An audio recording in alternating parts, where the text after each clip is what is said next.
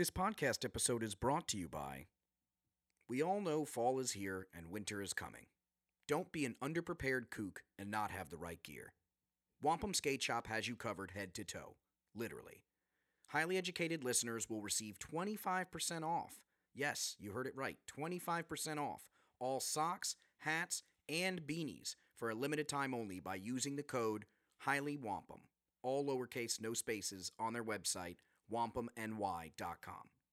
Whether you need some socks and a beanie for yourself, or you want to gift your family and friends some warmth, perfect for stocking stuffers. All you have to do is just add your items to the cart and use code Highly Wampum at checkout. Sale applies to online only and while supplies lasts. wampumny.com.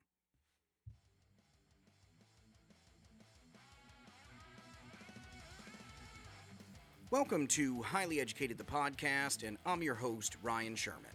And tonight we have two, that's right, I said two very special guests in the house Lindsay Reichart and Gunnar Burke of Springs Brewery.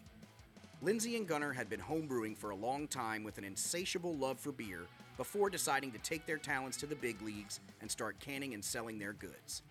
They've been pretty successful, now selling in dozens of locations on the East End and every week at the local farmers market in Springs, with plans to open a physical brewery soon.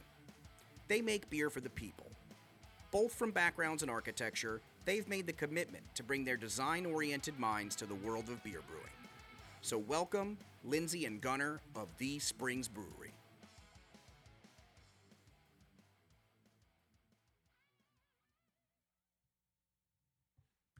What's going on, Springs Brewery? Hey, Hello. Yeah, we have Lindsay and we have Gunnar. how's it going? from the Springs Brewery uh, out here in Springs, New York. For those who aren't familiar, It's a East End of. Long Right. Island, very nice place, land of the Ospreys and My green. gra- my grandma calls it the Promised Land, yeah, there you go.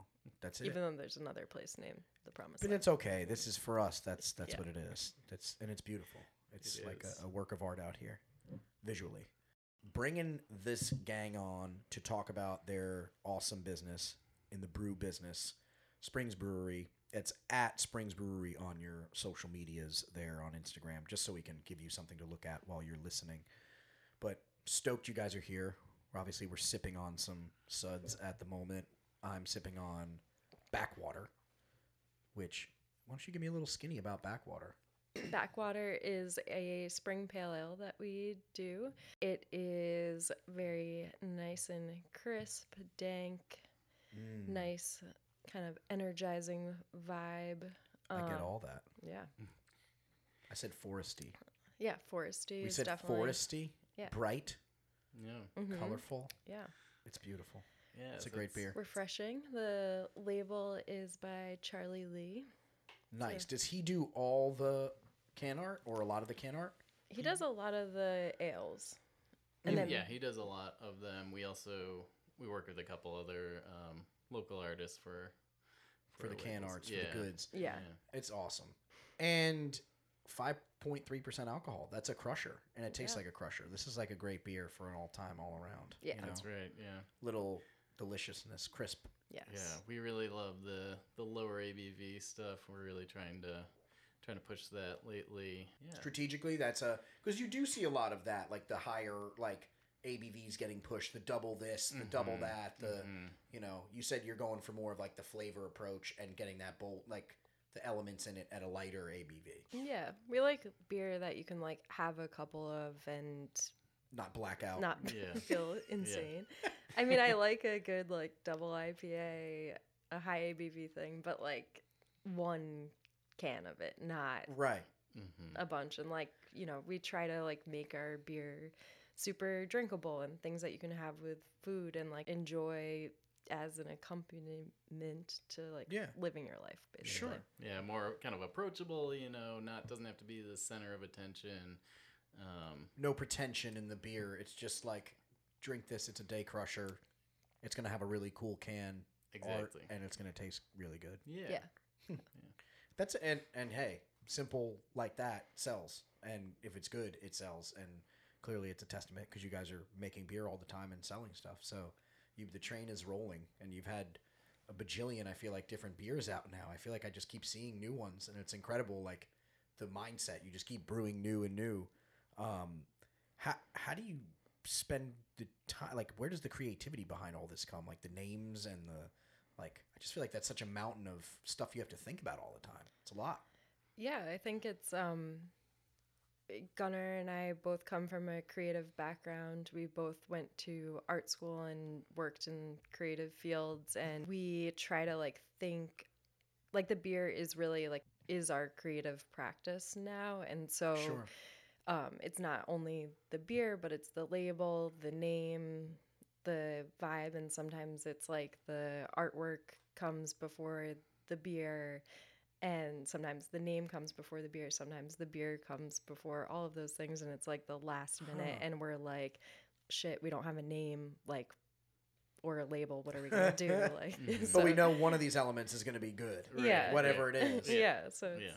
it's always like uh, it's very much like a creative process that's evolving. Like it doesn't. It has yet to feel like kind of a Yeah. like it Like doesn't feel like a structured job product job to or us. product, yeah. Yeah. Right. Yeah, and I think it, you know, that kind of we do kind of have this kind of multifaceted approach where, you know, certain inspiration comes from different things, whether it's a label and or like a feeling or a different beer that we had that we loved or an Right. ingre- an, an ingredient, you know, that we really want to use and then kind of having dif- those different points be the starting point, I think is um keeps it kind of fresh and interesting for us for sure. Absolutely, and and that all makes perfect sense with the whole like what you guys are doing and drinking this beer. You get all of those like elements in the taste of it. You know, you can. It really is.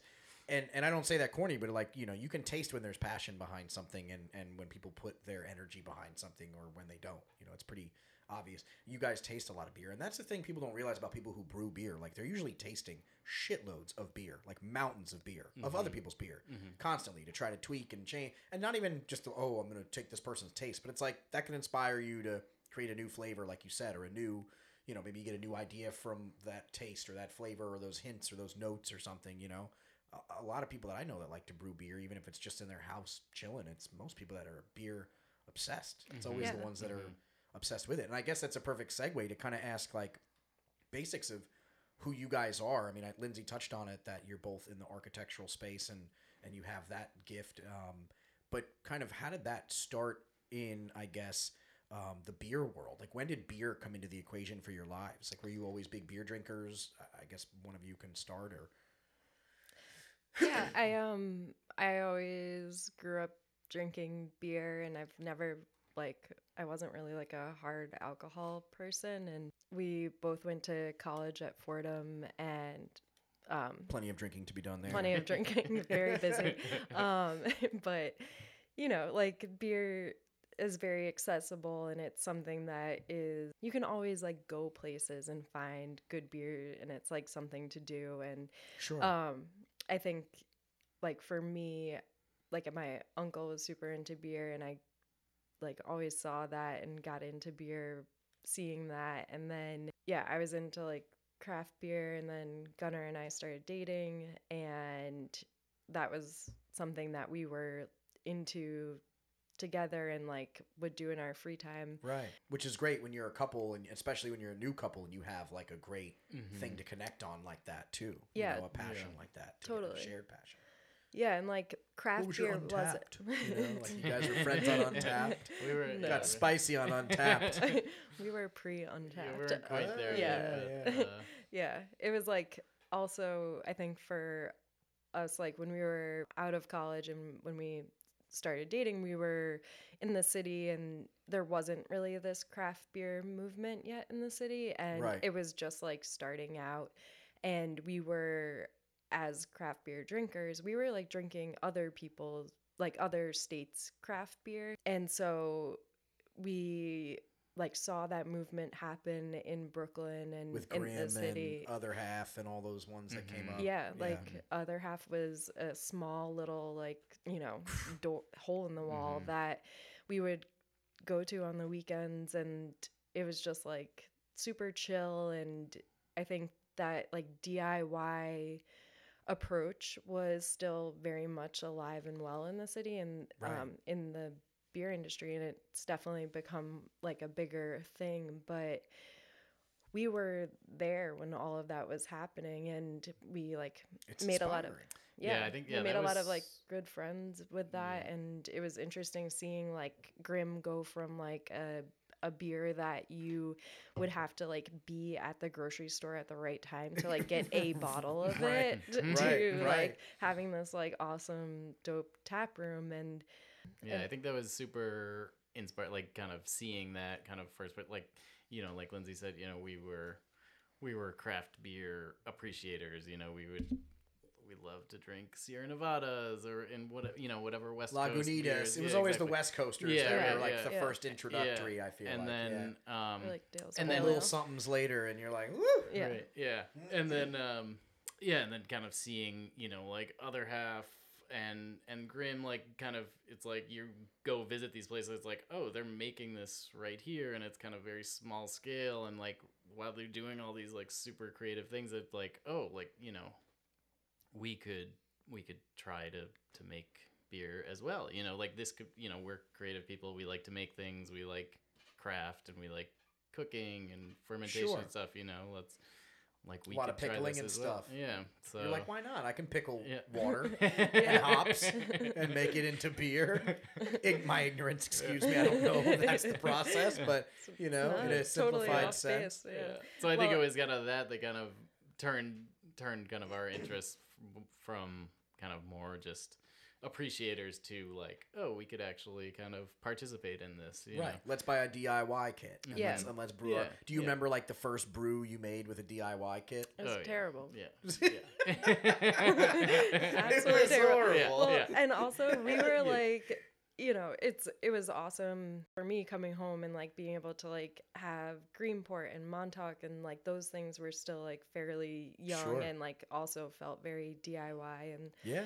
and Gunnar's from buffalo and there's like a ton of bre- there, huge brewing history in buffalo Just upstate New York in general is Mhm. freaking. Yeah. Mhm. Sloop put it on the map for like not that too far upstate, but like Yeah. holy crap, Mhm. Yeah. they, they Yeah. were great. yeah like Mhm. western They new are york great. is Yeah. And so having these good beers and like, you know, we're trying our hand at making beer and then we make a shitty beer and we could just dump it and go grab beer at Grimm. Like Right. or right. not at Grimm, but or like at other half. Sure. And so we like you know, we're always holding ourselves to this like probably like unachievable standard for quite some time. Right. I can't make this. So Yeah. Right. It's But, like, like, I'm oh, gonna like, keep our beer isn't as good as you know these beers that we now have have access to. You know, so Yeah. it's like why would I? You know.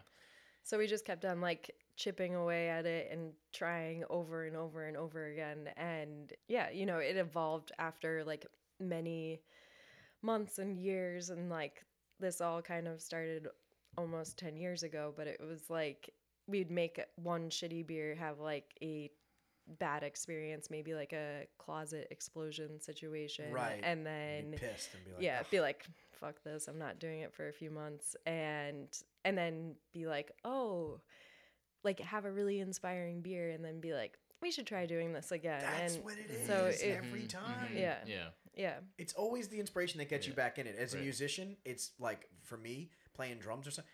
Every time I go see a, I haven't played in like a formal band since I was like, you know, in high school, fifteen years ago.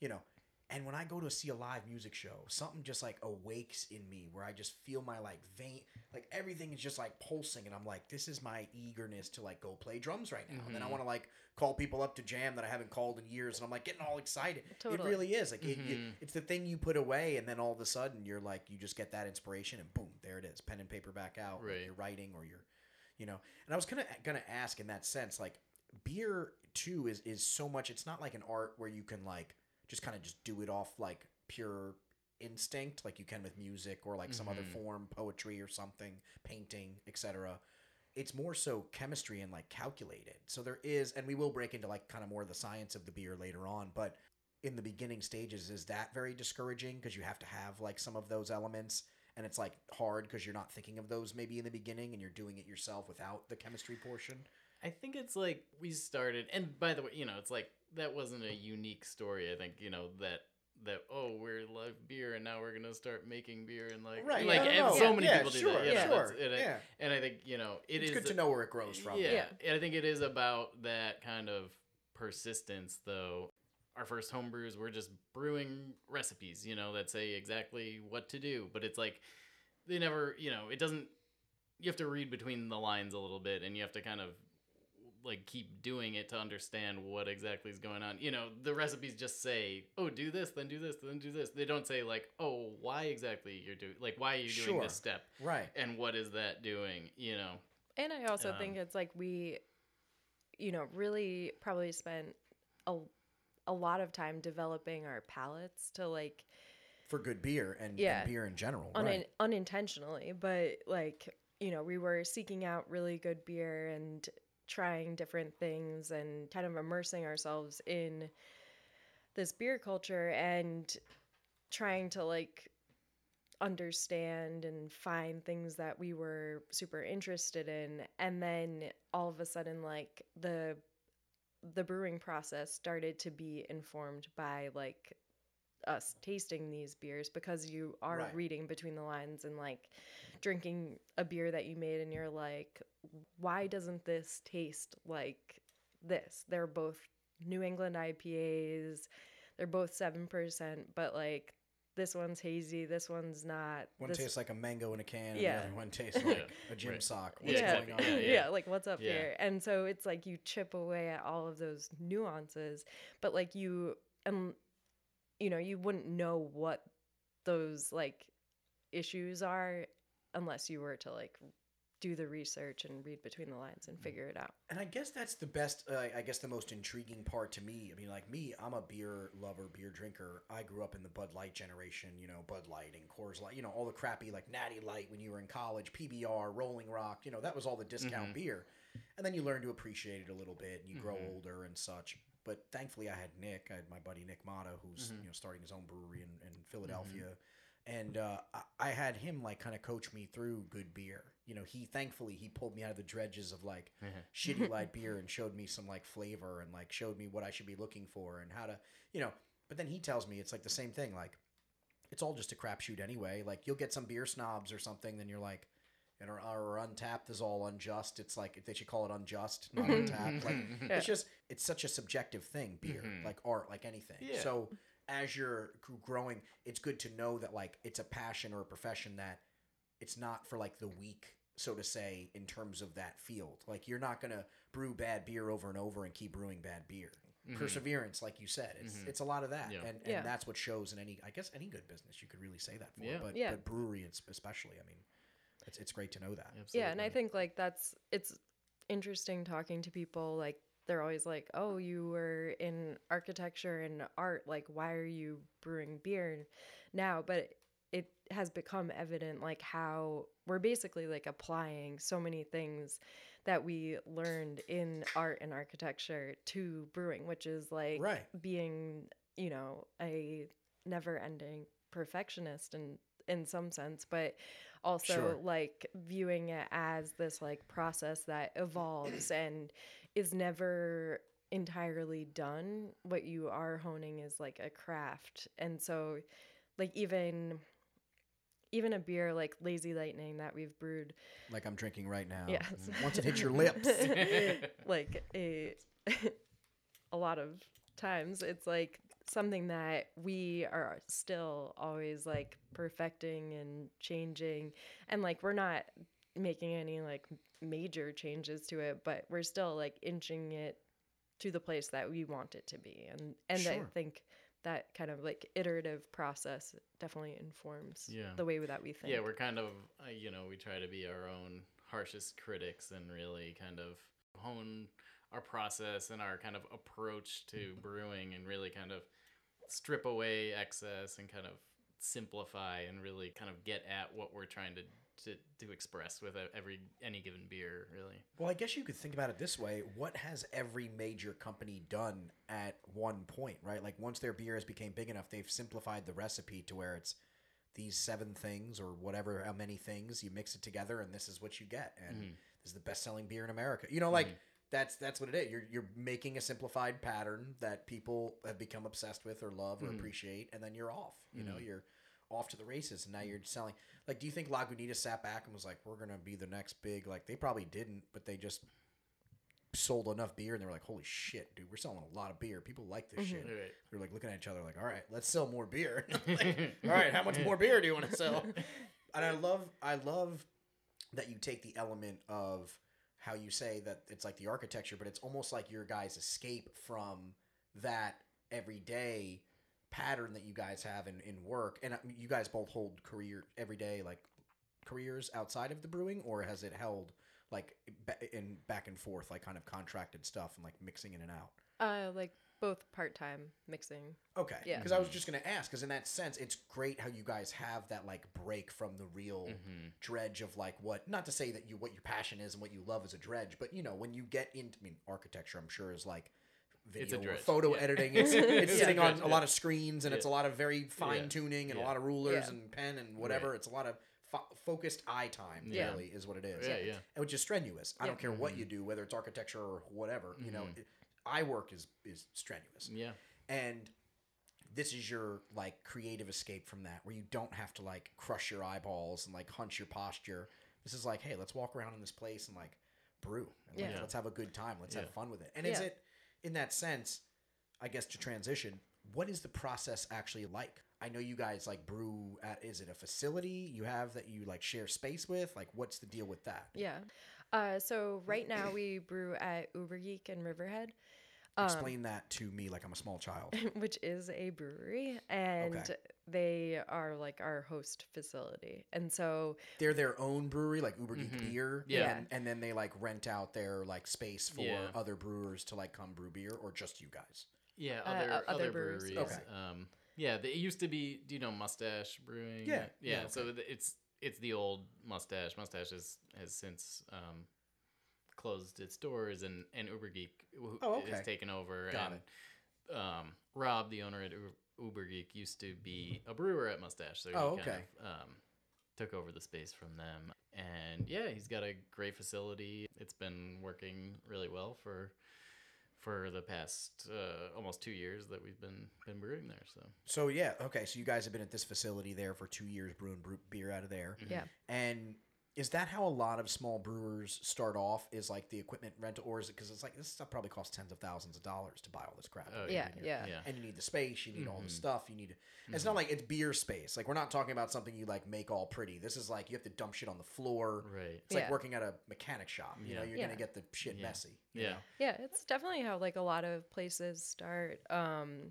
you know like Grimm started brewing at a facility in virginia. Root and branch started by brewing at great south bay. So it's kind of like Yeah, a Twin good and- yeah and evil, evil twin. It's a good like you know, it, it takes away the barrier to entry, which from a more architectural perspective, like dealing with septic, parking, making All the a town's space. requirements. Yeah. Right. The And then- regulations. Sure. And then also like on top of it making good beer, it's like there's so many layers to having a brewery and yeah, it's definitely just like a kind of complicated situation, but it's a good it's nice for us like we've been homebrewing for such a long time and it's so nice to be able to like incrementally scale up our homebrew system from like brew in a bag in our apartment on Friday nights to like a proper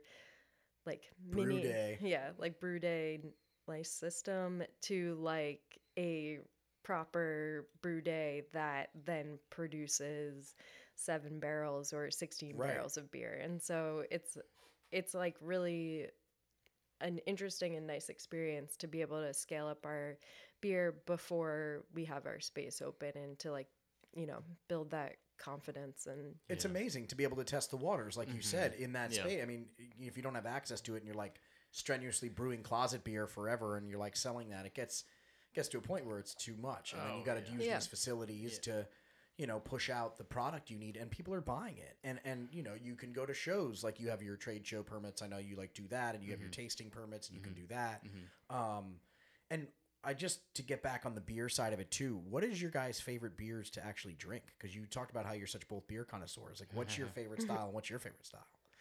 Uh, My favorite is definitely lagers, specifically Schwarzbier is like my number one style of Okay, beer. Very specifically, Suarez's Bone Shirt is like one of my favorite beers. That's a fantastic brew company. Yes. mm, yeah. Um, and I just like love what they're doing. Lots of low ABV, really like well made lagers, and also Table some, beers. Yeah, Mhm. nice pale ales and like things that go really well with food and are like unpretentious and and very high quality. Like you're not compromising quality with that unpretentious beer. Yeah.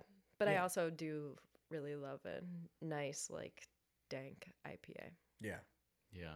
And you? Go I. I mean, you know, right in that same realm, I kind of, I guess, if we had to choose, I would say probably IPA is my favorite, but also I am a huge, huge lover of lagers as well. We kind of, those are kind of our two. you go in your back and forth too. I'm sure. Exactly, Like you one day you're feeling Yeah. IPAs, one day you're feeling lager. Exactly, yeah. One day you may be feeling a lager you want to brew, and she's feeling an IPA. and Right, you're like, yeah, oh, okay. well." yeah. But that's Yeah. a great process too to Yeah. have that bounce back. Yeah. for sure. And there's, you know, the nice thing, well, the nice thing about beer in general is there's so much space within any given style. You know, uh, IPA, there's huge range of style of different. Right, East Coast, West Coast. Yeah, uh, exactly. Tropical, not like there's so many different yeah, like. yeah any kind of pale lager there's any types of spectrum in between Sure. you know we once we have a kind of a more permanent space we want to get into doing um, mixed fermentation and spontaneous fermentation. Those are beers we both really love as well but um, obviously can't really do within in kind of a a tenant um, Situation, right. space You have situation, yeah. limitations. yeah, You can Yeah. only make the place smell like a gym sock for so many hours. Oh man. yeah. if so- nobody knows, that's the joke. Is that if you've never brewed beer before, the whole place smells like a sweaty gym bag, basically, for hours. It's not a. It's not a like a friendly to the palate process. It's like chopping onions. You know? um, but yeah, like those, you know, pale lagers and IPAs are, are really what are selling right now. You know, in I was gonna ask that. beer as well. You know, so Right. I was going to ask your most popular sold. Like, what's your highest selling beer? Like, or what's the most sold? Lazy Lightning for yeah, sure. Lazy Lightning. Lazy Lightning's like Yeah. your go-to, which is the one I'm drinking right now. It's a mm. beautiful yellow can. You can't mistake it for any other yellow can because I've can't even think to my knowledge besides like Pacifico who even has a yellow can. Our friend Brianna did that one. Brianna, Mm, Yeah. Brianna Shout out. Ash, yeah. shout out to Um, Brianna Ash. Looking at the name right there, and it's seven point two percent alcohol, so it does give you a little smack to the face, um, which is good, delightful, by the way, and it's delicious. Yeah, so that's kind of um uh thank you by the way. Um but uh so that's kind of the first beer that we've really um brewed on the large scale many times. Um I think we actually just brewed this um past this week um our sixth batch of it. So that's exciting. Um, And how much? What do you yield per bat? Like, what? How? How does the process work? Uh, sixteen, either seven, seven or eight, depending on the beer and yield. Um, barrel quote. barrels. That's yeah. quote barrel. Yeah. And what does a barrel equate to? uh 31 gallons is a barrel. Thirty-one gallons Mhm. is a barrel. Yeah. Got it. But like Lazy Lightning, we do in sixteen barrel batches. yeah. Got How many of those barrels are you going to leave in the back of my truck? After you're done brewing them. Fill it up. Just fill me up. Did you get lazy lightning? Did because now like I have to ask. Like we're from Long Island, forty-five minutes from Splish Splash. Does it have anything to do with the lazy river? No, no. It's I just a I think great- of that immediately every time for some reason. it's a Grateful Dead song. I'm wearing a Lazy Lightning shirt. right Oh now. my God! Look at me being the idiot musician in the room. A Grateful Dead Yeah. song. Damn, Jerry went over my head on Yeah. that one. A little too. It's actually funny. Uh, funny story about Lazy Lazy Lightning. Um, the beer is This podcast episode is brought to you by Freed Mind Fabrications. Nathaniel Fife has been designing and creating custom jewelry since 2013. A well seasoned metalsmith, Nate knows just how to craft the perfect piece you're looking for. Whether you're just treating yourself or gifting for the holidays, Freed Mind Fabrications can bring any idea to life in a variety of different mediums. Gold, silver, engravings, precious stones, jewels, diamonds, and more, Nate does it all. Highly educated listeners have been blessed with a 10% off discount. Yes, 10% off discount for those who listen and shop. Use the code highly educated, all lowercase, no spaces, at his checkout on his website, freedmindfabrications.com. The first time we brewed it, it was a totally different beer. It was a beer. It was maybe our like fourth or fifth beer that we brewed on the large scale system, and we were at that point just kind of one for one scaling up our homebrew recipes. Um, uh, this was kind of very early on in, in our Sure. commer- commercial brewing Right. time. So we were just kind of one to one scaling up our, our home brews, kind of, you know, they were good, but they weren't quite there yet. We were kind of just seeing seeing what, what happened. And that was the first beer, the first Lazy Lightning was one that we dumped because it was like, this isn't right.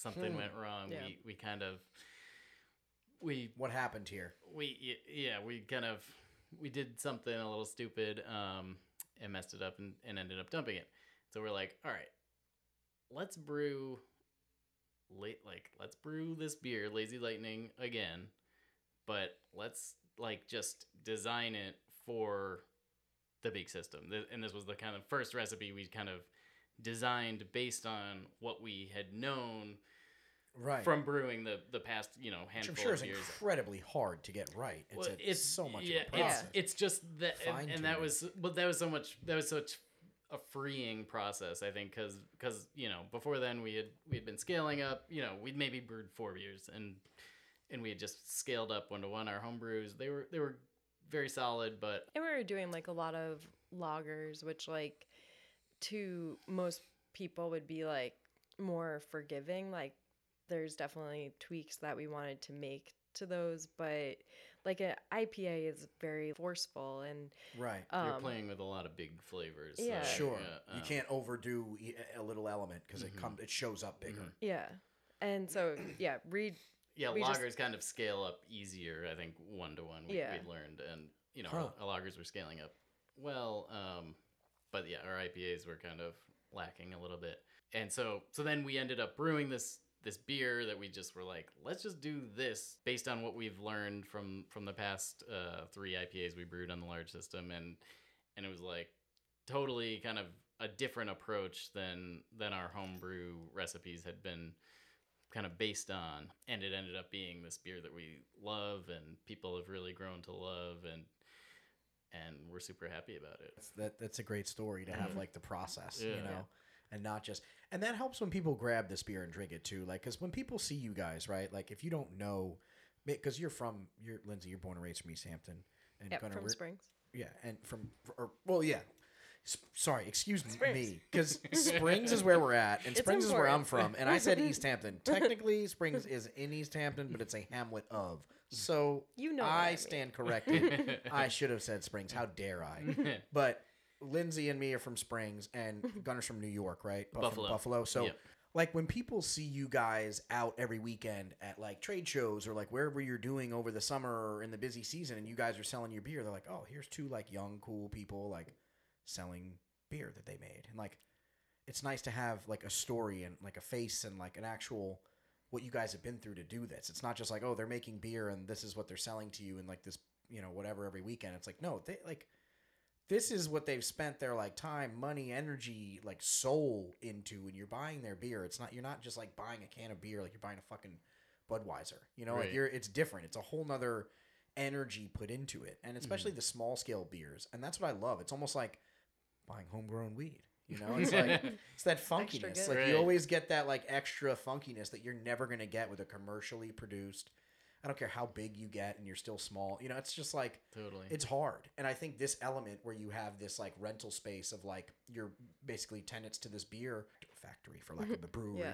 Factory. What an idiot. factory with beer, a beer factory, man. Sound like fucking Jim Breuer. But yeah, if if you have a brewery to work out of, it just makes it so much more like authentic and personal to like you guys, you know, instead of it being some mass produced thing. So it is Mhm. nice to like see to see that that Yeah. it really Mhm. does come from like you two and the minds of you two and uh, like you're you're putting it out there. If you don't like something, you're gonna try it again next week and try to make it better, or you know, you're Mhm. still homebrewing, you're still Mhm. finagling recipes. This Yeah. is, is all part of the process. Totally. Yeah, it's cool. Like, um, just because we were homebrewing for such a long time, like to have these beers that we were like bottling by hand. Like, I think three years ago, we did like a bunch of events at Amber Waves, and they were all of these bottles that we like had bottled by hand, and we had like these fridges in my parents' basement that we like had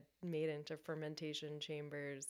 Like, it was Yep. kind of insane and and to be able to scale it up and put it in a can and be able to share it with people has been awesome and I can imagine how fulfilling that is in a sense of like you you know you're you're going from like wrapping jugs of plastic and towels and shoving them in bad refrigerators to people are drinking this in a can in front of your face and they're like telling you how good it is and you're like mm-hmm. this is fucking cool. Yeah. Like, this Yeah. is like being a musician and you just made an album and we're like this is good. Yeah. I'm bumping this in my car. Like, yeah it's sick it's a good feeling. Totally. It's refreshing. Yeah. yeah and it's also awesome rewarding. like we were definitely you know in a sense like feeling like we're in our own little bubble like making this beer and like constantly critiquing it and changing it and trying to get it to the place that we want it to be and and maybe to a certain extent being slightly ridiculous about like dumping barrels of beer that like would have been totally fine. We don't want to release something that is not something that we would drink ourselves and Right. feel confident about. And, you know, like we're not salespeople whatsoever. We can only really sell something if we're beer people. genuinely excited about it. And Mhm. it was really awesome to like go back to Brooklyn where we had been living for so long and like talking to people who we viewed as like the ultimate beer snob gods and to give them our beer and like we're expecting healthy criticism and they're like this is really good like can i place an order and and that was just like mind boggling like it still blows my mind No feedback. Just yeah. like this is great. like you're like a scary dude who like is awesome and you want to buy my beer like that's that's Mhm. incredible I, and and it, it it's gotta be that tingly feeling that you get fulfilled when you make a sale even every sale even if it's like the old lady you're talking to and you're like i'm gonna buy this for my grandson and he loves it. And you're like totally. And this fucking grandson's gonna get smacked in the face with flavor when he drinks that beer. It's holy shit what kind of heat did my like grandma it." pick up at the farmer's market?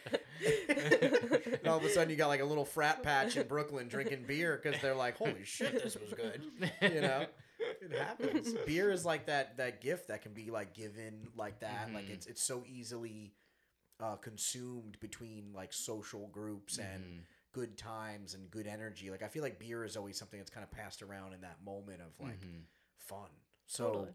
why not make it fun Right. like that's Yeah. what you guys are doing you're making Mhm. it like fun crushable there's no pretension you Mhm. know it's it's a all day every day and it's, that's that's really cool i love that that like message or that that concept behind your beer it's it's great Yeah, and that was that was super rewarding being able to, you know, to Lindsay's point, like like when we were home brewing it, it you know, it's just as much work to brew like not just as much, but like it's still it's hours and hours to brew a five gallon batch and then we have twenty you know, or like forty bottles of it. And so it kind of needs to be then like at that scale this kind of more precious thing, you know. Sure. Um, and then being able to scale it up and be like, we have a ton of this beer. Let's like, you know, let's drink it. You know, let, like let's, Let's- enjoy it and not, Sure. and it doesn't have to be the focus of the the conversation. And and um and yeah, That's epic, and and that's why I'm sure you guys get tied into a lot of events and stuff too, and we'll we'll go over events in a second. It's just I want to speak too back on that. It's it's funny how you said like you guys are perfectionists to like your craft. It's funny, right? Because like you're brewing a product that like any like Joe Schmo in their garage would be like, "Oh, this is great beer. I'll, I'll buy a case of this." You know, like like your uncle would be like, "Yeah, yeah, I'll buy a case." You know, but like that's not why you're like you want it to be perfect. yeah and like you know we make beer that we want to drink like people are like why do you make a black lager it's like because that's what i want to drink i make because I was really feeling Yeah, black like, lagers this I'm- week. I put on some death metal and I was vibing. so it's just like it's it's fun. Like, and I think sometimes beer feels very serious, but it is, you know, in a sense, it's kind of like food. You cook the food you want to eat, or you like Sure. go and get it, and that is something that we've like kind of tried to apply to our our beer, and it's just been awesome to see like everyone from Joe Schmo to like the ultimate beer snob is enjoying it is like cool and you know we're just getting started which is also crazy That's when you know you built something great. And I was going to segue into that, like for the future plans about what you guys have on the docket. Like, clearly you're in the space right now doing that. Um, but there has to be bigger plans, right? Eventually for, or maybe, you know, for maybe a brewery down the road, even though you, we just discussed all the reasons why you, you know, have to slow down before you do a brewery because it's difficult. Or is it like, are you going to start with scaling bigger events and then kind of sponsorships and then do an, an outpost? Um, what's the overall goal? Or are you kind of just going with the flow? this all started because my dad was retiring and my parents were looking for things to do with my dad's auto body shop and they were Oh. like asking us for ideas would an arts fabricator be into this space would a sculptor want this space like and I know two brewers that would be really into this yeah space. guys. so we started like brainstorming and thinking about it and then we're like a brewery should go here and like i grew up right down the street from the shop and we were like coming home visiting my family and like wanting to like you know stay in the neighborhood and like go get beers and there wasn't anything like that. And it kind of just like grew from from that initial concept. So it like really did start with the space and thinking about like how we could build this community space in springs Mm. and and then like what was the like social condenser? It's the beer. And then we started making the beer and then like the beer started to get good and it became a more like solid idea that we could like go back to my parents with and we want to start a brewery in the shop what do you think and and so then it's kind of just evolved from from there And then now it's the full form of brewery brewery. Yeah. And so, you know, eventually and we're like in the process of doing this is the plan is to take over my dad's auto body shop and he'll retire and that will become our brewery. Okay. And so you're not our- in any rush. You have the plan set and everything's good. You're just working on brewing the beer and Yeah, and, I mean, and you know- perfecting the craft in the meantime. Right. Yeah. I mean, you know, that was ideal. You know, in our ideal world, it's like, oh, like like Springs Brewery would have opened as a place, you know, before like, and that's when the brew, the beer would start being commercially available. But Sure. um, the entire company is just me and Lindsay, and we're kind of totally self funded with no money. Um, well, so- of course, like- right? Like any small business Yeah. owner starting off has Yeah. no money. Like we're Yeah. not, you know, and we're not kind of looking for like some big money partner or investors to kind of just like, oh, let's make this thing and then happen. try to change know? everything. Yeah. Right. So. Yeah. So so we really kind of and we're really committed to staying independent and that that idea we just started thinking like, oh, how can you know, how can we make this thing real so that we can really keep building momentum, you know? Sure. because we were home brewing, we were, you know, calling it Springs Brewery, sharing it with people, and you know, we're just like, how can we make this like more real? Like because you know, we, we're starting the we had started the town planning process um, Sure. for for putting the brewery in the shop, Which, as any just- local knows, takes about fourteen thousand years. yeah. to do. yeah, and so yeah, yeah we're, it's it's in in process, and it could be going faster on from from our end for sure. But we're kind of okay, I think, you know, with the fact that it's it's a slow process, and It seems like this has all been very calculated, and you're not just jumping and rushing into things, which is a better thing. It's a better scenario because then you don't end up flat on your face, freaking trying to do too much too, you know, right, at one time. right, Yeah. So it's good that you guys have scaled this, and Mm-hmm. just like you've scaled the beer, right? It's the Mhm. same thing. You've just Mhm. taken that recipe but applied it to your life a little bit and kind of scaled it in the same way. yeah, And it's hard when it's just two of you with one business. I mean, Yeah. shit, it's the same thing. Media company, it's one, it's two of us. It's hard. It's Yeah. a lot of work. Yeah. mhm. yeah, it's all time consuming and it's like you know, we really want to do everything right in the in the way that we want to do it in like kind of an uncompromising way, and so you're perfectionists. Mhm. it takes time, lots Yeah. of time. Yeah. Yeah, But, but I'm sure once it is. So that's the game plan is to have a sick brewery in Springs out of the old auto body shop there. Yes. that would make me extremely happy as a Springs resident. That would make me very thrilled to be getting little pizza, little za from Springs Pizza maybe, and then pop on over to Springs Brewery, and then pop on over to the other fancies in town. totally. Yeah. Springs, build the community in Springs. I've been saying Yeah. that for you know, Mhm. yeah, that's why we. It just takes like one guy with a lot of money that's from Springs. So one of us just has to get rich that's from Springs and just like dump all the money that's Yes. gonna take to get back into it. Because Right. really, it's land. You Yeah. know? Mhm. If we had the money and town saying yes to things, Yeah. which is almost Mhm. impossible. Springs is rapidly changing. Yeah. A lot of new Mhm. money, new homes, and I'm not you know shitting on any of it. It's all has to change. I get it. It all has to be. Not that I want it to. Mhm. Yeah. I, am Right. you know obviously we're all in the same mindset here Yeah. at this table, Right. but I think as it changes, Springs is still going to be the last community. Look at this block on on Woodbine. It's like one of the last standholds of pure local families. Yeah. Halloween parties and different little parts of the year and if we brought that back to Springs, like if you guys brought that back, a community place, like a watering hole essentially. yeah, And that leads to local events. And that's kind of where I was getting at with that, where in the meantime, where when you guys don't have the brewery space, are you excited to do any like local events this summer? Looking forward to any things or like doing things kind of in the community, community involvement, etc. yeah. Get the brand out there. I know you guys do the farmers market. You Yeah, do we'll that be at the year? farmers market. We might have some other fun things in store, but we're still trying to figure those out. Plan Um, everything out for the yeah. season. Farmers And market every Saturday. every Saturday. Yeah, so every Yeah. Saturday, guys, the Springs Farmers Market, Springs, okay, not any other farmers market, the Yeah. Springs Farmers Market, which is the best one, That's right. and Amen. it's at Ashawagh Hall in Springs. And don't make me give you an address because I don't know it, but just type in Ashawagh Hall, which is impossible to spell. just type that in on Google; it'll correct you probably four times, and then you'll get it. But come down there and bring your cash and buy good beer. Man, that is. We take card too. They do take card. Yeah. They do take card. I've used my card to do that. And the farmers market's actually great. I love that they do that in Springs. Yeah. Springs Yeah. needed a good weekly Yeah. weekly event like that. Shout Yeah. out to Paul and like Yeah. all the Mhm. Paul's organizers and, and everybody that's doing a great job. I mean, it's, Mhm. it's incredible. Yeah.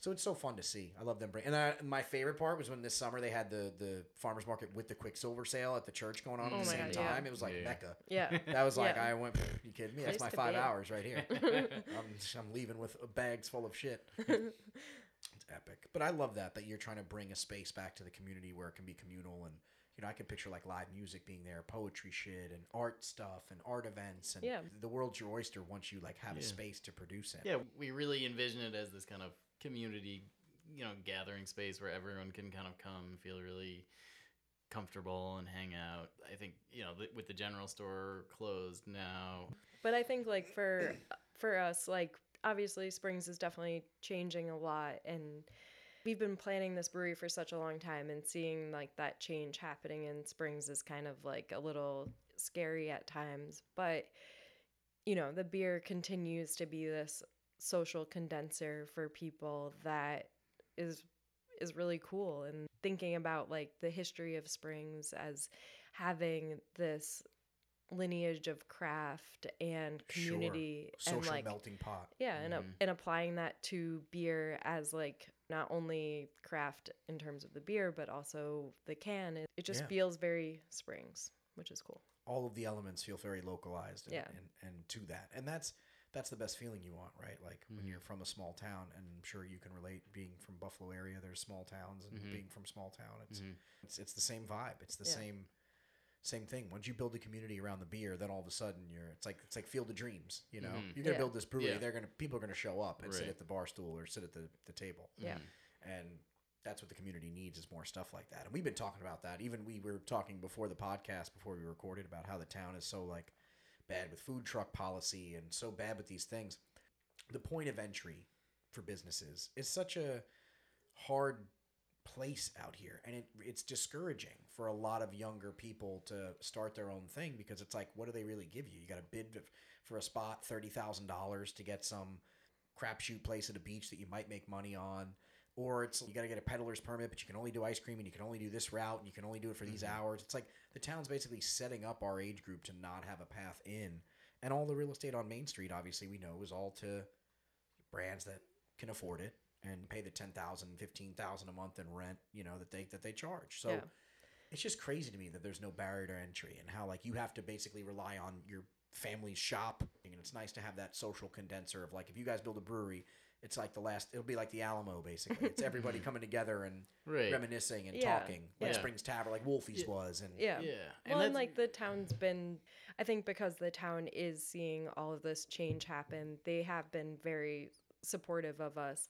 But it's not, yeah which not is good yeah, mm. it's been great. And it's also not dissimilar to like what my dad experienced being a young person sure moving back home and being like, I want to start a business here. Like, you know, they gave him a lot of, they gave him a really hard time. And what do you mean you won't be a mechanic there's 14 mechanics already here what are you talking Yeah. about Yeah. like And it's No, like, you worked- 35 years ago. Yeah. They were Yeah. just doing the same, Yeah. same story. And so it's like you work really hard to like get this space and how can we continue this legacy of like making space for springs and beer feels like like, a good way. Yeah. And it's, you know, it, I it- love that. Yeah. how can we make a legacy for springs beer feels like a good way that is the best yeah and it, you know, it's like eh, it, trying to do what we want to do with with the space in particular, making a, a brewery here in the town of East Hampton. There's huge barriers to entry, and it's it's just, but we, you know, we see a lot of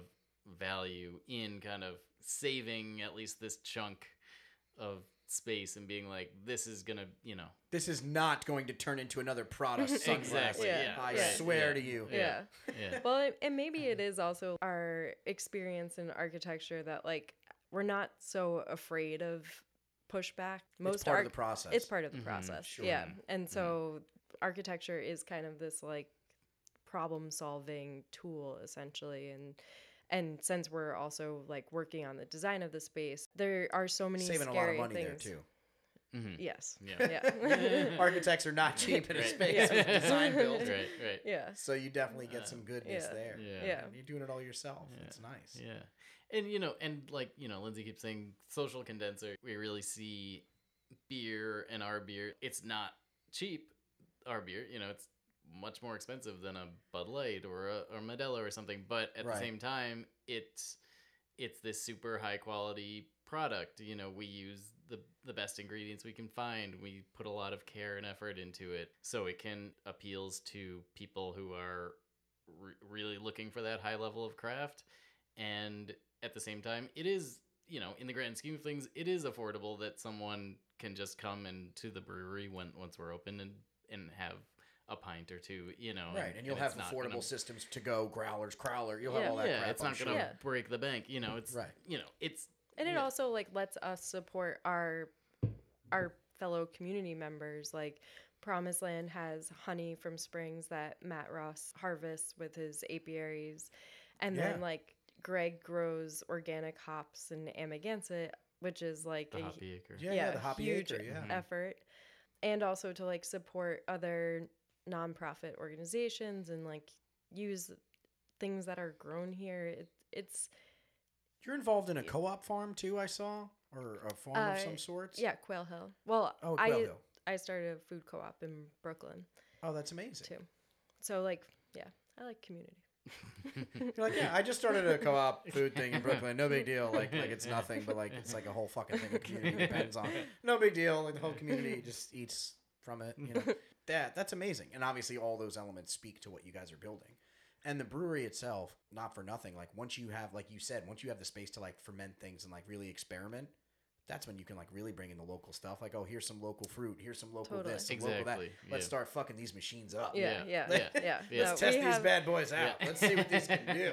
We have a- Right. lots of fun stuff hiding in our freezers that we're like excited to brew beer with and that have been like foraged and yeah it, we're just like excited to have the space because like it feels like it can be the best expression of our creativity whereas like right now we do need to be like kind of smart about the beer that we're brewing in another facility because Sure. you know you'd we're be mindful. yeah Mhm. we're because we you know we're we- paying for that and like we do like to give ourselves the latitude if we needed to to dump a beer that we're not happy with, Sure. and But don't do that anymore. we won't do it anymore. just send it we to haven't done it in a long time. send it to Ryan's house, and I will drink all the bad beer. quote bad beer.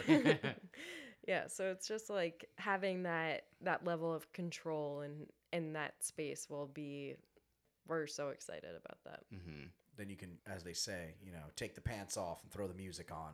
Oh, on that. You guys can get weird Right. in there. Exactly. Yeah. Yeah. Yeah. Yeah. Get get your experimentation on. Yeah. Yeah. Because if we want to try something crazy, you know, the only thing You thing. can like do Yeah, don't want to do a ho- banana porter. You're like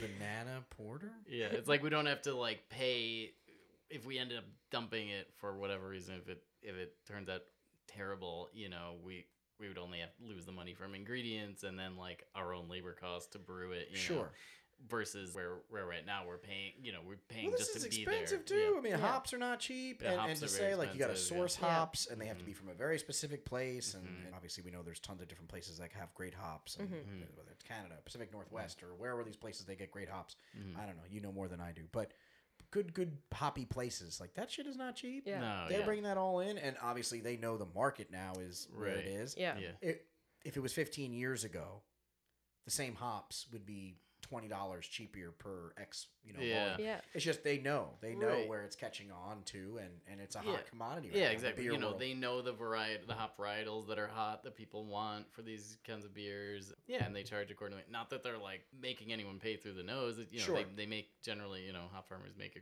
great product. But yeah, no, it is. They're yeah, they're expensive and but you it's know, not a, which is what I'm saying is it's not a cheap process. So Right. like Yeah. the, the beer being X price, that's Yes. why. You Yeah. know, it's because that's that's what it is. It's Yeah. high quality ingredients, high quality individuals, high Mhm. quality time involved. Mhm. Like there's so many different elements, and Mhm. you're getting this product. You're not just buying a pack of whatever. Mhm. Where it's like Anheuser Busch, you know, offense to them, but you're, it's pumped out in a factory and it's just right. Yeah. you know, an assembly line. Yeah. There's 50 million bottles, and they're just, just some guys checking it, and then it gets set in a box. You know, yeah sits in a truck, probably gets skunked in the process of going across the country somewhere or doing it. Really doesn't now because now big breweries they have like stations basically every third of the country where they just, Right. so they have smaller hubs and Right, stuff. right. This is just the start. You'll have the brewery, and then all of a sudden you're going to be the people that have a third brewery somewhere in like Texas. And you're like, no we're in Texas. You're like, no, no, no, I won't. Yeah. Not in Texas. yeah Maybe Colorado. That's where we draw the line. Place is definitely important to us. Like we view this beer as being a representation of Springs and like Mm. it doesn't you know, if I'm in Brooklyn, I want like the best beer Brooklyn has to offer. Like I, I do think of beer as being this like regional thing and Huh. like you know how can we make the best beer for like our area and that that's the end game That's that's a Mhm. great way to say it, Mhm. honestly. I mean, and that's that's you're putting Springs on the map in all this process. People don't know what Springs is. You'd be like, oh, that's the place where you know Jackson Pollock. Like everybody, Mhm. you know Jackson Yeah. Pollock. Like that's like the first thing you have to say, or you know Willem de Kooning, or you know, you know ex painter that came from here or whatever. Like that's what you have to say. Right. Yeah. But then you'd be like, no, I had the beer. You're like, oh. Oh yeah, I remember Springs. Oh, the beer. Yeah. You're like, yeah, outblasted Jackson Pollock. Fuck you. Yeah. Is there ever going to be a Pollock induced can or weird name? i don't know a lee krasner beer i could Mm. say There you go. Yeah, Yeah. do a Lee Krasner cool. support can. Yeah. She was dope. Yeah. Make it like the little mosaic thing Mhm. on the front. Yeah. There's a lot of Springs essence. There's a lot you can do. There's so Mhm. much. I mean, you can name. There's the creative list goes on. yeah things. springs So- rocks Mhm. Yeah, Springs is, is Yeah. awesome. Yeah, that's always kind of like a background, you know, that that we're thinking about when we're kind of conceptualizing our beers. Like we always try to ground it in the place where we're, we are, and you know where we hope to be brewing. I love that it's a New York essence too. It's all New York love. Are you like a Buffalo Bills fan and she's like the New York sports fan, Jets fan? Hopefully a Jets fan. I'm just wishful thinking. Uh, yeah, we. I mean, we're not either very big sports fans, but um, So you're huge beer people, but not Yeah. sports Yeah. people. So- okay, so you guys are the ones that are fucking up trivia. That's okay. So you guys don't fuck with them in trivia. All right, that's when you're gonna when you're gonna go down. Gunnar's a, Gunner has a lot of buffalo pride I do. Yes, absolutely. Well, you got it. You know, I mean, you're Yeah. right there. I mean, come on, you're right there from Canada. You got Niagara Falls. There's a lot going on There's there a in Old lot, yeah. Buffalo. Yeah, Yeah. totally. A lot of beer. Yeah. Like you said, there's a Lot little beer Labatt. scene going there. Labatt Blue. Labatt Blue? the official beer of the New York Islanders. Is it? Um, Yeah, I actually think they do. Yeah, I think it is now I think it weirdly. is. Yeah, I think it Wow. is. and I've been seeing Interesting. Labatt Blue around. Like, Yeah. it, like it's at Sam's beverage store now. They're putting it all out there. I will say, shout out to Sam's for having like the only place with craft beer Yeah, out Sam's there that they can Yeah. actually like have craft beer, and they have good craft beer. Like, Mm-hmm. this is the only place you in town you can walk in. There's just like ma- fresh Maine Mm-hmm. Yeah. lines on Mhm. the top. Yes, very expensive, obviously, but I get it. He has to make his money. And Right. Yeah. If you know, if I'm not driving to Maine to get it, Yeah. Uh, do we know Oxbow Brewing Company? Yes, we Mhm. love Oxbow. Brewing. Have you been there? We Yes. have. Yeah. So fucking cool up So there. cool. We haven't been to the one in, in the woods. We've just been to the one like in, In Portland. Portland. Oh, see, we, okay. I didn't go to the one in Portland. Mm. I went to the Woods one in Mm. Nobleboro, outside of Nobleboro. Yeah, we I don't have know to go there. it's- Yeah, we on it. I went. I was just lucky enough to be there because my one of my good friends, John uh, Byrne, and his wife Loki, they had a wedding at Duck. Oh God, Duck Pond, Duck Puddle Campground. Coolest place ever. Camping weekend where like you brought your own thing. We literally camped in it. Me and my girlfriend camped in a tent, Oh, it's super and fun. That's awesome. and we enjoyed the wedding all weekend. It was incredible. But the Oxbow it was like I don't know, fifteen minutes away. Oh, nice. Nice. So we That's just nice. drove, and that was like the daytime activity. We bought the legal weed from Maine. We smoked our little joints and Nice. sat outside and just drank the beer. It was so good. nice. What a cool little Yeah, spot. Yeah. Oxbow's so good. Yeah, they've got a super super cool vibe that like you know we we want to kind of cultivate something similar. It's just you know very very chill, very laid back, very high quality beer, but also very just. It's not the center of the show. It's just you know it's made for hanging out, enjoying Backyard enjoying beers. with friends, and they're you know they make a lot of saisons, which is a little more Soury essence, like a little bittery. right. I love me some. hmm hmm Yeah. I love me. Yeah. Yeah. Yeah, and a little, you know, a little more obscure than a pilsner or an IPA, you know, for the Get a little. But they do like Yeah. tons of different lagers. yeah, yeah, big, really big good. Oxbow fans. Over Yeah. there. The ground is funky too. Like the grounds they keep the place on is pretty Mm. funky. Yeah, isn't it like yeah, it's like campy. Yeah, it's like campy. It's got these little like huts and stuff in it. It's cool. That's awesome. Yeah, but that's that's a great spot. Maine producing some good beer. Yeah, and uh, Maine Brew Co. Obviously, Yeah. that Mhm. honestly that was one of the bigger beers, the craft beers that got me into craft beer was Mm. Maine Brew Co. Grimm, other Mhm, half. Those mhm. were all like the big. I will say, Long Island did throw it down hard. Shout out to Sand City. I mean, I know like Mhm. you know it's changed over the years and stuff, but Sand City was a big one. yeah, Yeah. And um, now Nightmare Brewing Company, Billy Powell, Yeah. Mhm. uh, Neil Powell's cousin Oh no way! Is Billy that. Powell, and he's fucking brewing sick beer Oh, at wow. Nightmare That's Brewing crazy. Company I never even realized. that. brewing badass beer, like Yeah. sick Nice, can yeah. art, doing his Yeah, thing. yeah. Like Long Island's coming out with some serious beer. So, Yeah, Totally, yeah, yeah. and Bruton Branch, and Yep. yeah. yeah, and then um, well, in Brooklyn, like Folksbier closed, um, but Joey Pepper started Shanker Brewing. Shanker Brewing, Yeah, sick. I'll which have to like check that came out, a actually. couple of weeks ago. Ooh, fresh. That'll fresh. definitely be good beer. Yeah, nice. Yeah. I'm sure you can find that's them on Instagram. Connecticut, not in Long Island, though. Yeah, I mean, honestly, like, seriously, yeah, Connecticut, Long Island, it's like tied in hand in hand, Yeah. basically. Yeah. You're basically one or the other if you're in New York. You have to. Right. Because Connecticut has a lot of brewing facilities too. I Mm-hmm. think they do the same thing Yeah. like Riverhead, where there's a lot Yeah. of like, Yeah, like commercialized brewing 12%. Yeah, facilities. that's yeah, yeah, exactly. What is Yeah. it? The Twelve percent. Twelve percent. That's the place? Yeah. That's like yeah, that's a facility. A lot of these breweries are brewing out of there. Yeah. Right, Yeah. right, and it's just a, a and and why do they choose that over Riverhead? It's just a bigger facility, more mass produced. Um, it's closer to the city. It's bigger. They have a lot of ex- like a lot more experience. Like I would say, like twelve percent in Great South Bay are like the biggest like contract facilities. Oh, see, Great South Bay does a lot. Yeah, of too. yeah, Okay, yeah. yeah. At interesting. Uber Geek, it's still it's still a pretty small Yeah. operation there. Cool. So it's still mainly the more crafty Yeah. ones. Yeah. Yeah. Yeah. yeah. So to segue out of this beautiful episode, what is down in the pipeline for Springs Brewery in terms of beer for the summer? Well, we have two beers right now in the tanks that we're super excited about. One is our Kolsch um, Catchfly, which um, is just a Delicious. That's just a great summer crusher of a beer. Kolsch is a style that we love. It's a German style, just super crisp, clean.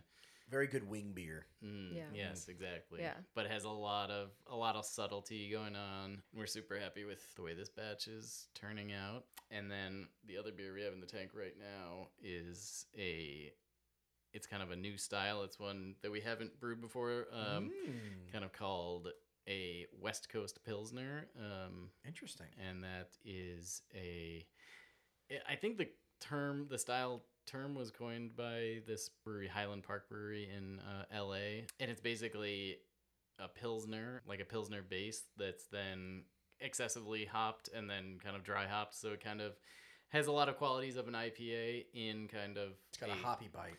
hmm Yeah, but um, But like a nice, like clean, like pilsner finish. super clean. Yeah, Yeah. and Hmm. a nice like drinkable ABV. Mm-hmm. Yeah, we're super- six percent. Yeah, we Oh, just 5.6, it. so it's like the middle ground. Yeah, so yeah. we just tasted it today, and we're super happy about it. I think we're we're packaging it on Monday.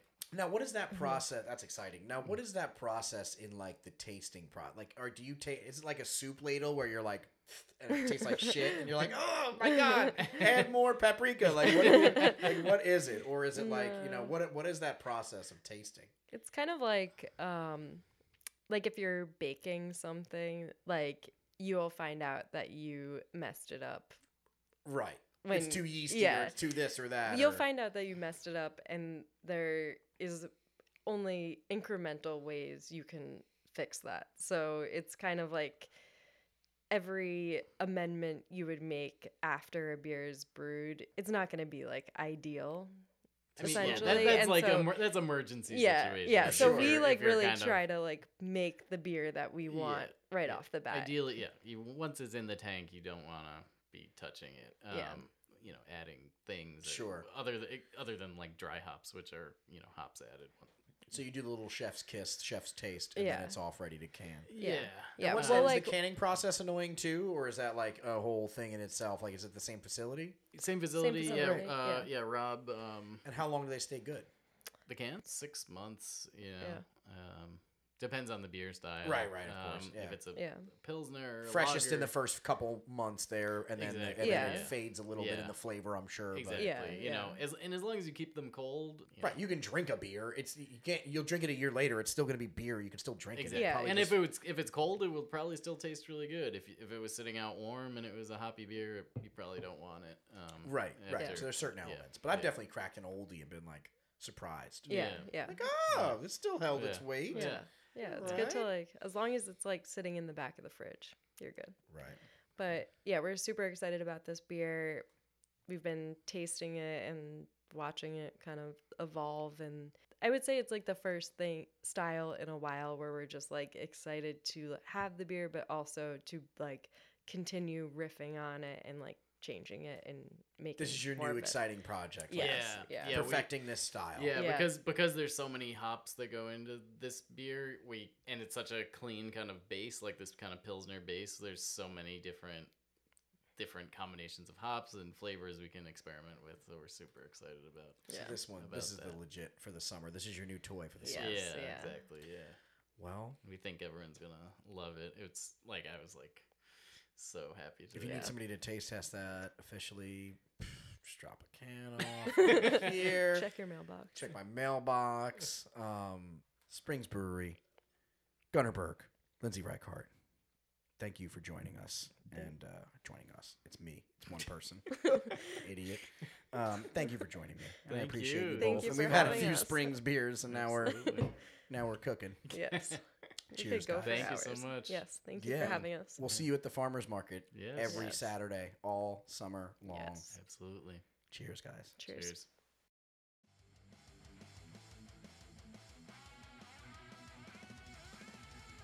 We all know fall is here and winter is coming.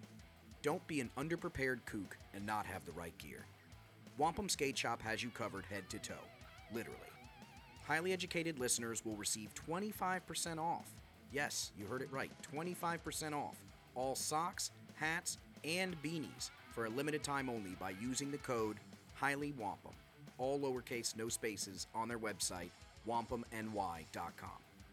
Whether you need some socks and a beanie for yourself, or you want to gift your family and friends some warmth, perfect for stocking stuffers. All you have to do is just add your items to the cart and use code HighlyWampum at checkout. Sale applies to online only and while supplies lasts. WampumNY.com.